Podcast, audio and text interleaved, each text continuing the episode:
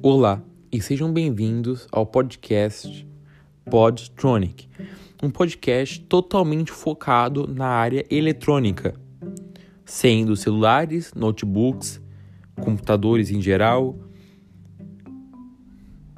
e também a área gamer, né? Como consoles, P C gamer, hardware, enfim. Hoje o episódio vai estar totalmente focado nos consoles de nova geração e qual vale a pena comprar, se vale comprar esse ano, os preços, como que está, se vai abaixar, se vai aumentar, enfim. Primeiro, vamos estar começando a falar do prato principal, se podemos dizer assim, que são os consoles. Nessa briga de consoles aí, de qual é melhor, de qual é pior, eu não vejo dessa forma, se tem um melhor, se tem um pior. Eu acho que os dois têm propostas diferentes no mercado atual. O Xbox sendo de um público mais focado no Game Pass, que quer pegar mais jogos, enfim. E o PlayStation com um público focado mais nos exclusivos, como God of War, The Last of Us, Homem-Aranha, enfim. A principal diferença entre eles, sem dúvida, é o design. Com certeza, pois a Xbox ela optou por um design mais minimalista. Um design inteiro preto para o Xbox Series X e um design inteiro branco para o Xbox Series S. Já a PlayStation, ela impressionou todos os gamers, né, que curtem os consoles. Ela optou por um design um pouco mais futurista, com listras azuis, L E Ds, branco, preto, combinou várias formas, deixou o console mais encurvado, combinou várias coisas num console muito mais futurista. E a potência dos consoles. A Xbox, no final das contas, tipo, na potência bruta, se podemos dizer assim, ela fica na frente da PlayStation. Só que o PlayStation cinco não fica muito atrás. Tipo, não é uma diferença tão grande de potência. Só que a Xbox fica na frente, não tem que falar. Já em questão de armazenamento, a Xbox também fica na frente com um terabyte de S S D para a Xbox, o Series X, e oitocentos e vinte e cinco gigabytes para o PlayStation. Agora vamos estar falando sobre diferenças da interface e como que funciona, né? O Game Pass, a PlayStation Plus, que tem muitas pessoas que têm dúvida sobre esse denominado assunto, que são as assinaturas dos consoles. Para quem não saiba, as assinaturas dos consoles permitem você jogar online, desfrutar de algum jogo grátis, assinar coisas que te dão em troca jogos para você jogar, enfim. São praticamente é, Netflix dos videogames, onde você assina e tem vários jogos para você estar jogando.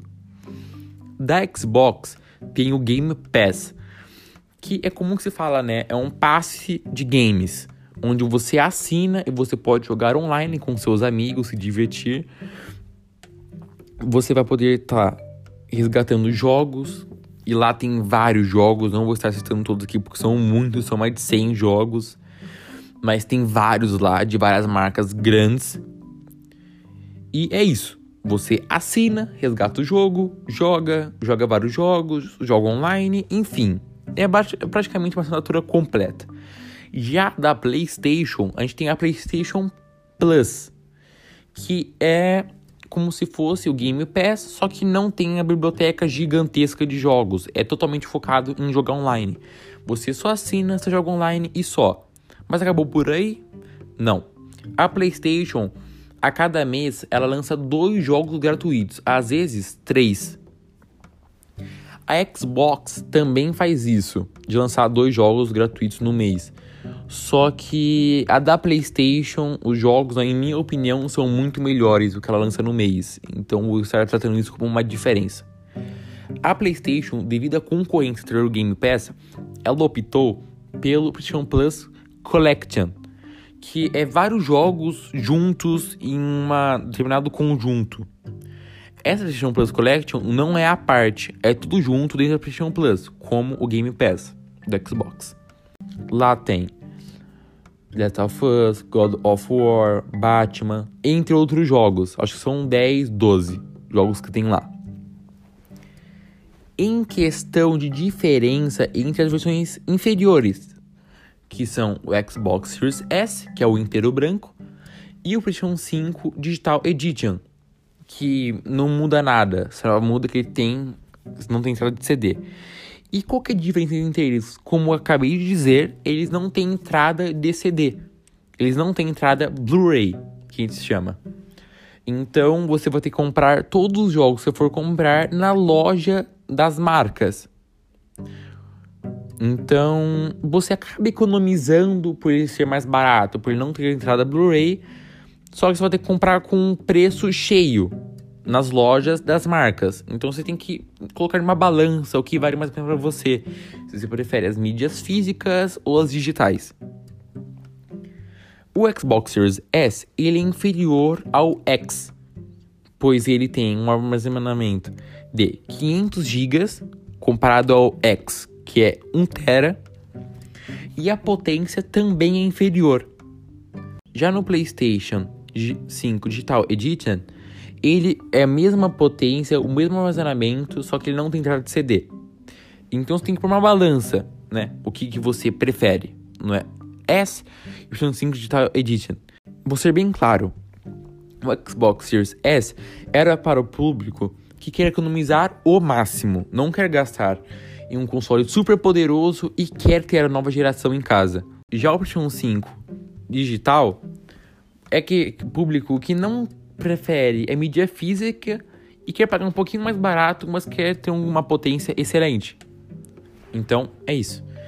E por que e se vale a pena estar comprando nesse ano?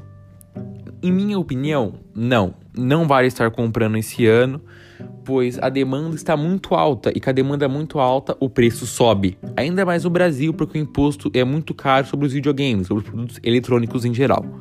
Então não deveria estar comprando esse ano. E por que está muito alto o preço? Como eu falei, a demanda está muito alta e também a falta de peças para produzir mais consoles. As duas empresas falaram abertamente nas, na internet que a falta de peças para produzir o console afetou a logística da marca e assim afetando a produção de consoles. Então, o povo que quer consumir o console, sendo aqui no Brasil, nos Estados Unidos, em qualquer parte do mundo, vai ter que esperar um pouquinho para abaixar o preço e estar comprando o console de nova geração.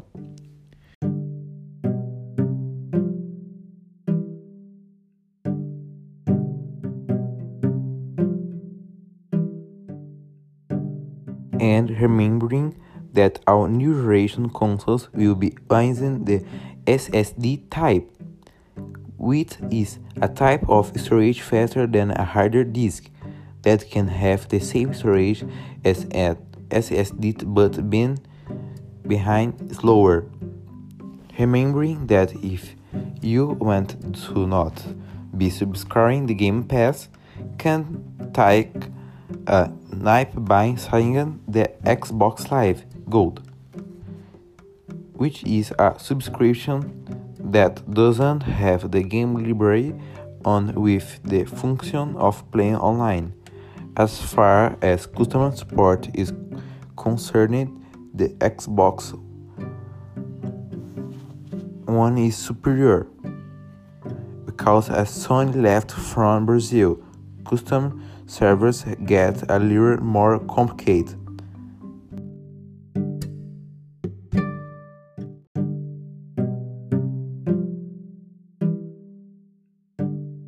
And we can't forget to mention that both the PlayStation five and the Xbox Series X will have eight K and ray tracing. This is a big step forward for the console market, as these functions were only available on computers, and Sony also said that would increase the price of their games, something that the gamer community is very angry because the price of the games are already high.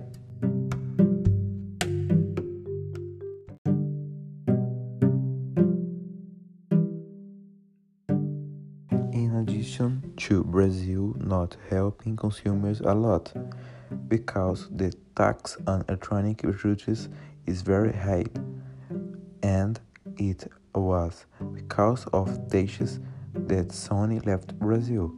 Another example that Brazil should lower this tax on electronic products. The Podtronic episode ends here. Hope you enjoyed it, and until another day.